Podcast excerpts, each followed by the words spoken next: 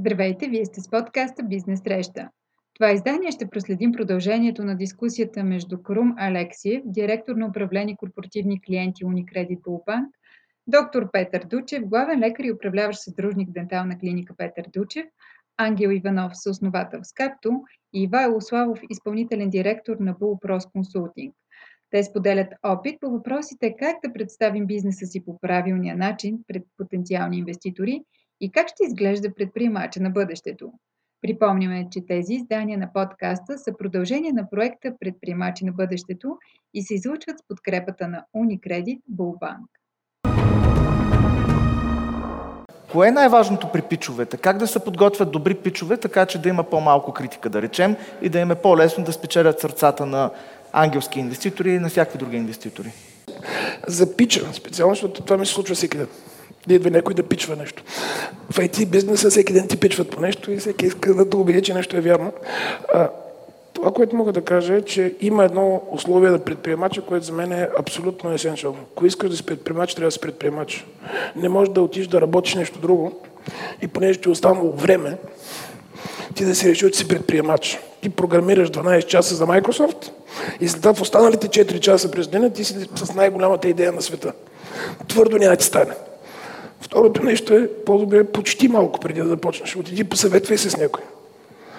Не си мисли, че ти си... Тук в момента имаме пълна с предприемачи, които най-харесват бирата след 4 и абсолютно всичко знаят. Толкова много такива предприемачи сме видяли, които са абсолютно knowledgeable по всички теми на света. Включително и тяхната върховна идея, която никой не може да е би. И като гледаш в интернет и виждаш 10 такива идеи, 5 успешни компании, които го правят от 5 години. Ма неговата идея е уникална. Най-добрата на света. От тази гледна точка трябва да бъдеш предприемач, трябва да имаш този предприемачески дух, трябва да имаш да отидеш, да искаш да направиш нещо, да се отдадеш на това нещо. Той се отдава на тази клиника. Той, той е един милион, за който говори. Аз съм сигурен, че той 16 часа в деня, когато не е на Малдивите, с останалите да, когато, не, не, когато не си говоря тук с вас, съм там.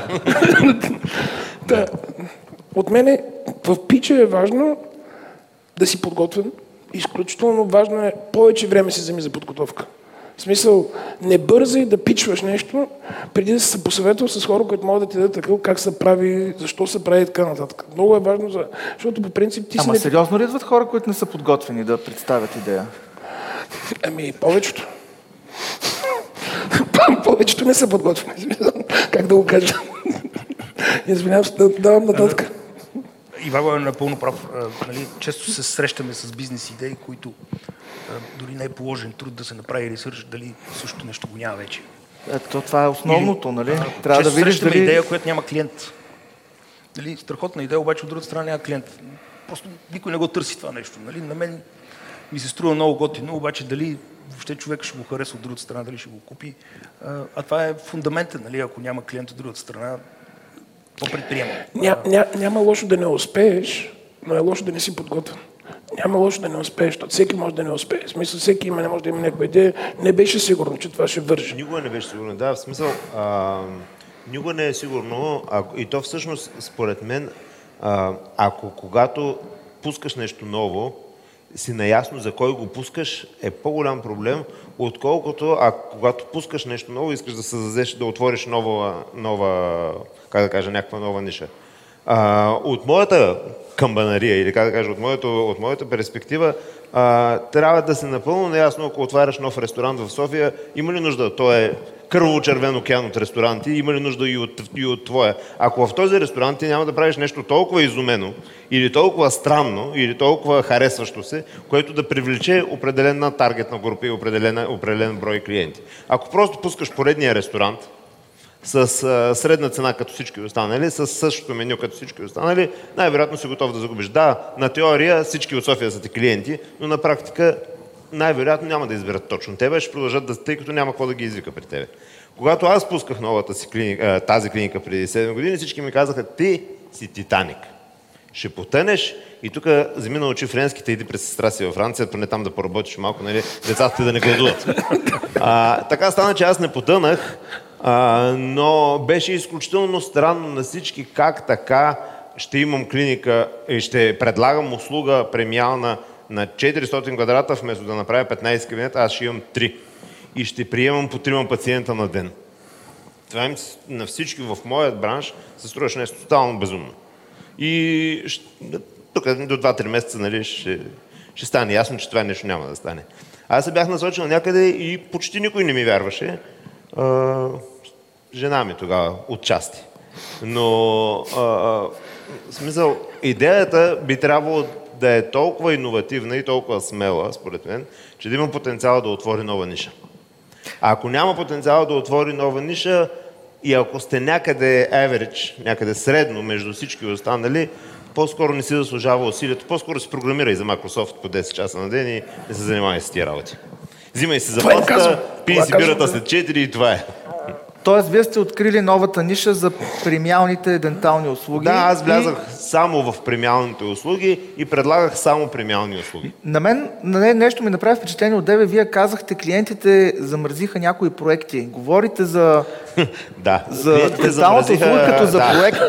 Точно така. Клиентите замързиха някои проекти с, с, с някои проекти, които аз бях направил за техните зъби. И те ги спряха до някъде, след което ги рестартираха отново. Добре, Ангел, ето Скапто влезе на пазара с една услуга, която тогава не беше чак толкова много. Нали така? Да. Нямахме толкова много. Как? Вие ли намерихте ниша? Може да се За... каже, като да. разбира се, пак беше възоснова на ресърч и на малко експерименти в началото. Ние не започнахме с, с концепцията, с която до, до, до ден днешен продължаваме. В началото беше година и половина експериментиране и ресърч, какво работи в чужбина и имаше една вълна от бургеризация, така наречена, която беше стигнала вече до Полша и до Чехия, но още не беше толкова а, отявлена в България и в Румъния и ние преценихме, че ще заложим изцяло на това. В последствие стана успешно. И за мен тук е нещо, ако аз мога да кажа от моя опит за пичовете, то е, че според мен поне инвеститорите не гледат чак толкова много идеята, колкото гледат човека, който е зад нея и дали е отворен той да я променя тази идея, ако се окаже, че тя не е правилната. И ние имахме тази нагласа, че ще променяме идеята, докато не стане правилната. Тоест предприемача не трябва да има много голямо его, трябва да може... Сигурност. Мисля, че това е един от ключовите фактори. Три бяха характеристики, които чух, че Марк Кюлан използва. Това е да е гладен предприемача, да е бърз и да е скромен, за да може да приема критика. Какви са били най-ценните съвети, които сте получавали като предприемачи? Ами, добре, аз мога да кажа, да тръгна от себе си. Аз дълго време бях предприемач като хоби, като тия от Microsoft, програмираха и по свободното си време, защото работих за големи корпорации. И това не проработи и решихте Не, аз този проработи перфектно това за големите корпорации. В смисъл, че по-нагоре нямаше много къде да се ходи в голямата корпорация. Но въпросът беше, че там получих много от съветите, които после като предприемач ми помагат защото там имаше много добро ниво на менторшип. Аз мисля, че в, в добрите фирми, в добрите компании, менторинга е нещо, нещо интересно и добро и тогава има хора, които те придружават реално погледнато години в цялата ти кариера, в целият ти път.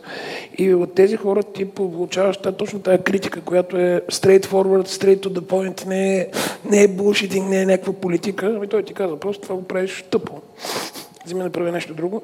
Този, този, тази форма на менторшип, който е успял да има в живота си, според мен е доста по-добър от другите, от гледна точка на това, че а, директната обратна връзка от хората, на които ти се доверяваш, е едно от нещо важно, защото предприемач трябва да е свободен дух като цяло което означава, че чак толкова много да се съобразяваш няма, защото пак ще го направиш по твоя начин, как си го измислил. За хубаво или за лошо, така ще го направиш. Обаче, пък ако имаш хора, на които вярваш, които ти дават обратна връзка и ти показват грешките, или ако имаш хора, примерно, тук с Дани си спомням, имали сме разговори, където ние пичваме нещо, той слуша и обратно и, сме си говорили за разни неща, няма лошо някой ти каже, че това не става така. Няма лошо някой ти обясни, че може би това, което си измисля е много хубаво, е за село, пък ти искаш да отидеш в града. Или пък искаш да отидеш някаква друга държава и така нататък. И че нали, там в една държава, примерно, ние примерно, вече са го измислили това и ти не си за там. Е, е такива неща, този, този род директно обратна връзка от хора, на които ти можеш да имаш доверие, които трябва да създадеш в живота си, според мен е много полезно за предприемача. Добре, обратна връзка казахте. Това може би е едно от нещата, които инвеститора освен капитала, може да даде към един стартиращ бизнес? Менторство. Друго какво? И, а, ние споменахме вече думата за егото, но преди време а, един мой така, ментор ми каза, че единственият начин да работиш с хора да сложиш егото в задния джоб и да влизаш в среща по този начин, защото в противен случай няма да мога да постигнеш не, не мога да постигнеш решение. Не може, не, не, нямаш чуваемост, не чуваш от другата страна какво ти казва и не стигате до това win-win решение, което в крайна сметка е целта да се постигне в бизнеса. Така че това е ключово нещо. И другото много важно нещо е, че ако ще изискваш от другите, най-много трябва да изискваш от себе си. Тоест, предприемачеството е здрава работа и усилия и може да изискваш от твоя екип много, но най-много трябва да изискваш от себе си. Трябва да даваш и то е начинът по който можеш да ги заразиш, така че да постигат. Предприемачество е да търсиш промяна, така че да ставаш по-ефективен. Така че това е целенасочен, постоянен труд, за да бъдеш успешен и да постигаш резултат. Така че това е фундамента на предприемачеството, според мен. Добре, ще се върна отново към господин Дучев, понеже а, интересно е, вие открихте съвсем наскоро нова супер модерна клиника в Младост 4. А, това вод на доверие ли е от ваша страна, че кризата наистина свършва? Или е бил по-дългосрочен проект, на който просто му е дошло времето? И значи ли това, че наистина вярвате в пазара на премиум услуги в България? О, в бизнеса с премиалните услуги обикновенно се движим между фалита и големия успех през цялото време сме някъде там. Защото а, премиалните услуги могат да бъдат доста непредвидими. А, нещата с а, смисъл, проекта в младост беше от една страна плод на дълговременно зреене в а, нашите глави, а от друга ние стартирахме реално процеса 2020 септември в общото в разгара на кризата и в а, началото на сериозната вълна. А, отне ни повече време като строеж, като обособяване на структурата, двойно и дори тройно на времето, на което ние мислихме, че ще ни отнеме. И може би това доведе и до около скъпяване на проекта с може би около 25-30% от гледна точка на това забавяне. Но тест... ние отново решихме да тестваме пазара с а, една нова идея, която е да създадем а, част от тази структура там толкова голяма е а, клиника, която има една единствена услуга. И решихме да проверим дали в България и в София хората биха идвали в дентална клиника, която им предлага само профилактика. Тоест, ако си мислим, ако тези хора идват тази, в тази клиника, която само ще, ги, ще им осъществява професионална хигиена, може би никога няма да разберат колко скъпи са имплантите при доктор Дучев и колко скъпо е да се, да се направи цялото това нещо. Тоест, това е една услуга, която стоейки в премиалния сегмент, ние си опитваме да я разпространим навсякъде. Гледайки този автомобил от среща, ще ви кажа, че някои премиални брандове на автомобили правят много голям бизнес, примерно с а, продаване на нещо, което е за всички. А, общо дето малко хора, да кажем, могат да си позволят е, чанти и костюми Прада, но много хора могат да си позволят парфюм Прада ние с, е, който също е Прада. Ние тук се опитваме да направим следното нещо. Една услуга, премиална по своето същество, но да я предложим само нея на голям брой хора. Предстои да тестваме пазара и да разберем дали това нещо ще проработи или не. Може да не проработи и да се оттеглим от младост. Но направили сме доста голям залог, че това нещо ще проработи. А, още един въпрос все пак към вас, понеже е много интересен модел на бизнес сте избрали – франчайзинг в денталните услуги не е разпространено в България много, да не кажа, че въобще. Всъщност, допреди COVID имаше няколко вериги в Европа, които оперираха. Едната, основната беше в Испания, Италия и Франция. Те оперираха в най-низки ценови сегмент. В премиалния сегмент на денталните услуги, мисля, че ние сме единствената такава група. Това е не съвсем истински франчайз, т.е. ние не сме Макдоналдс. Ние сме франчайз относно бизнес модела, но реално аз съм със собственото си лого и това е някакъв вид чадърен такъв чадърен брандинг, който ни дава подкрепа, дава ни ноу-хау как да го правим, но въпреки това ние просто сме част от групата, но това не, не ни налага да го афишираме навсякъде или да го да, да работим по чужд бранд и такива неща. В тази връзка с а, а, менторството, а, франчайза и закупуването на франчайза беше една от най-добрите стъпки, които аз съм правил като на попрището бизнесмен, и ако мога там да, да претендирам въобще за нещо. Защото едно от основните неща, които ми даде франчайз е, че аз във всеки един момент има на кой да се обаря по телефона и да го питам как той се е справил с тази конкретна ситуация, защото той е минал през тази ситуация. Тоест, отново имате бизнес модел, имате менторство, подкрепа. Имаме бизнес модел, имаме менторство и подкрепа за развитието на новите ни проекти, които вече не са в франчайз. Мисля, те са вече отделни, наши. Mm-hmm. Така че е, това беше голям, голям много печелив ход. Добре, всеизвестна истина е, че в миналото кризите са създавали възможности. Знаем онзи китайски иероглиф, да не го казваме сега. Но а, според вас, какви, какви... Не предлага ли нови възможности COVID-19 за, за, за, за стартиращите фирми? И какви са те? Онзи ден, във вторник имах среща с един предприемач, който така... Искаше пари.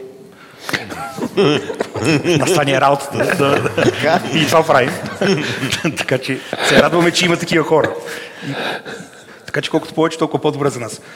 И той, той сподели, защото а, така, първоначално представения проект изглеждаше твърде рискован. Твърде голям мащаб. Изведнъж се заем с твърде много неща. И той каза, сега са възможностите. Сега имам възможност, сега се отварят възможности. Ако не ги оползотворя сега, после вече ще изпусна момента. Така че със сигурност COVID отвори много възможности и много неща се случиха много бързо. Така че ако има нещо сигурно, което се случи след COVID, това е скоростта на промяна. Тя се ускори и тя се случва много динамично и ние просто трябва да сме гъвкави, а всяка една промяна е възможност на предприемача да направи нещо ново, да подобри нещо съществуващо, така че то да бъде по-ефективно или да има по-голям пазар. Така че възможности са много и ние го виждаме реално в нашия ежедневен бизнес. И имаме доста проекти, които просто целят да оползотворят възможностите, които COVID създаде. Добре, COVID не насочи ли предприемачите повече към здравната сфера? Директно в отговор на пандемията. Не, не виждате ли повече интерес от, от този сектор? Ако Или генерално healthcare сектора, да, има интерес, но той, той го имаше и преди COVID. Ага. Нали, генерално за България, тук имаме в healthcare сектора има доста инвестиции, които се случиха в последните години. Това си говорихме и с а, Петър преди а, началото на формата, че в, реално в България медицинските услуги, нивото на медицинските услуги много се повиши през годините и има много инвестиции в тая посока, защото реално, ако гледаме така грубите демографски фактори, те са предпоставка за това да, нещо. е нали, застаряващо население, голяма заболеваемост. Има един... И, да. Има предпоставки за това. Извинявай, а, че те прекъснах. Да. Това, което аз мога да кажа за от цялата част на медицинските услуги, е, погледнато общо, е, че в България най-вероятно в скоро време няма да имаме болница, която да е на а, много високо ниво. И най-вероятно няма да имаме и такъв медицински център. Поради една единствена причина – неясно финансиране. Неясно финансиране, защото всеки един от тук от нас плаща предполагам, достатъчно здравни осигуровки, но когато отидете в болница, вие за тези пари получавате а, общо дето нула. Нищо. Там става дума за връзки, там става дума за пари под масата и там става дума за на кой сте човек. Добре, това не е ли ниша някаква? Това е ниша, но докато... Но, а, в, реално в България, по моите разбирания, има една или две частни болници.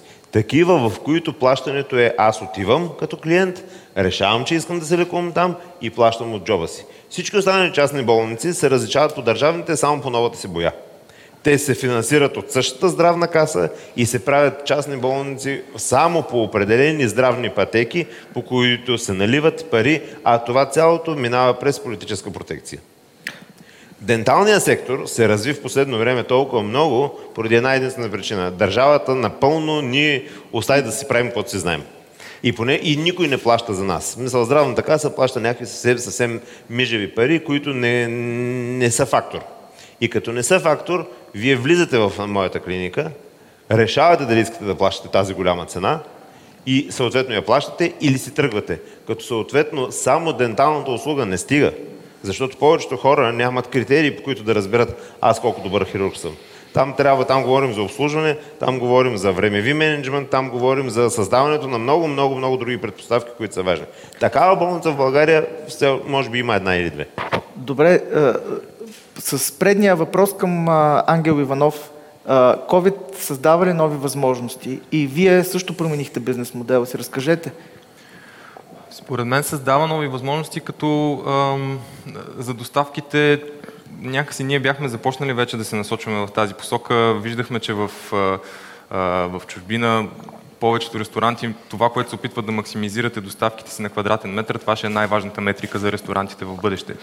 За а, другия бизнес, който се занимава с видеопродукция, основно а, COVID създаде една голяма възможност, а, която в момента доста увеличава приходите ни и тя е тази, че до сега имаше основно аутсорсинг в IT индустриите, а сега започнаха да аутсорсват в повече индустрии. Изведнъж в България дойдоха компании, които търсиха страшно много видеоспециалисти, каквито ние можем да им предложим и за нула време успяхме да намерим работа на близо стотина души в рамките на, след, на последните 6 месеца, които вече работят изцяло за, за клиенти в чужбина по видеопродукции. Така че това, че те могат да работят от вкъщи, от цял свят, а, беше нещо, което преди COVID имаше някаква бариера към него, докато сега вече няма. Тъй като дискусията ни наближава края си, а, с съвсем накратко всеки един от вас, е, това е въпрос към всеки един от вас, как ще изглежда в бъдеще предприемач? Понеже и нашата, ето и нашата дискусия се казва предприемачи на бъдещето, след корона кризата, как трябва да изглежда един предприемач? Трябва ли да е по-социално насочен? Накара ли ни пандемията да мислим повече и за социалните аспекти? Ми, добре, аз мисля, че и преди пандемията сме мислили за социалните аспекти. Аз а, мисля, но, че... Но не го ли увеличихме това? Ами, аз не мисля, че може да има предприемач, който да не мисли за последствията от постъпките си. Аз си мисля, че то, за, за, ако ти предприемаш разни неща, които носят някакви промени и някакви неща, променят нещо, ти би трябвало да мислиш и в социален аспект. Аз, откровенно казвам, мисля, че предприемача на бъдеще ще продължи да бъде предприемчив и ще, бъде, ще продължи да бъде отговорен. Защото всички говорят, че сега сме станали отговорни. И аз мисля, че откакто си предприемач, тогава си отговорен. Спомням, че като направихме 90-те години първият интернет сервис провайдер тук или втория, ми ние дадахме на хората възможност да комуникират с хора от другия край на света. Пак някаква отговорност си поел. То не се е променило в 25 години. Така че за мен предприемачът ще продължи да бъде предприемчив и отговорен. Така мога да... То, Ивайло, като го каза това нещо, се сетих, че той ако не е социално отговорен, ако не търси устойчивия бизнес, ние тия хора ги наричаме бандити, нали? Те пак са предприемачи, ама имат друг, нали, други цели. Така че няма начин. Това е, това е водеща парадигма. Нали? Ние трябва да сме предприемач трябва да е социално отговорен и да търси устойчив бизнес. И в момента става все по-актуално. Нали? Ама устойчив бизнес да се търси как, как един бизнес в начален етап може да стане устойчив? Това е, може би. Аз мисля, че Петър Дучев го казва в началото. Ами, като направиш сметката, каквото отличава, каква е тая ниша, какво заемаш, какво правиш, то, то имаше. Аз съм много съгласен. А, носенето на отговорност е нещо, е, според мен, основното нещо, което отличава а, хората, зад, която, зад които вървят други хора. Независимо дали са това двама, трима, петима, колко голям е бизнеса. А, носенето на отговорност и а, взимането на решения, които да си склонен когато вие че те не, не сработват, да ги промениш. Тоест и, и отговорността и към тях мога да добавя, към тези изброени от теб качества, мога да добавя креативността и взимането на бързи решения. И, и възможността след това да ги адаптираш, и да не, да не, а не да, да държиш а, на тях на сцената на всичко. А, за мен, само да допълня, че ам, това, което предприемачите на бъдещето ще имат достъп до него е огромно количество информация и а, е изцяло в тяхната градинка това да се образоват и да се информират. Преди е било много по-трудно. Достъпът до тази информация е бил лимитиран и криптиран. Сега вече има за всички. Съвсем накратко да направя едно обобщение. Сега от тази дискусия научихме, че в момента има много повече пари, отколкото идеи така че трябва да се появят повече смели идеи, които да вземат тези пари. Това, което а, господин Дучев каза а, за стоматологичните услуги, че са процъфтели, защото няма държавна намеса там, че държавата абдакирала. Това много ми хареса. Много либертарианско прозвуча.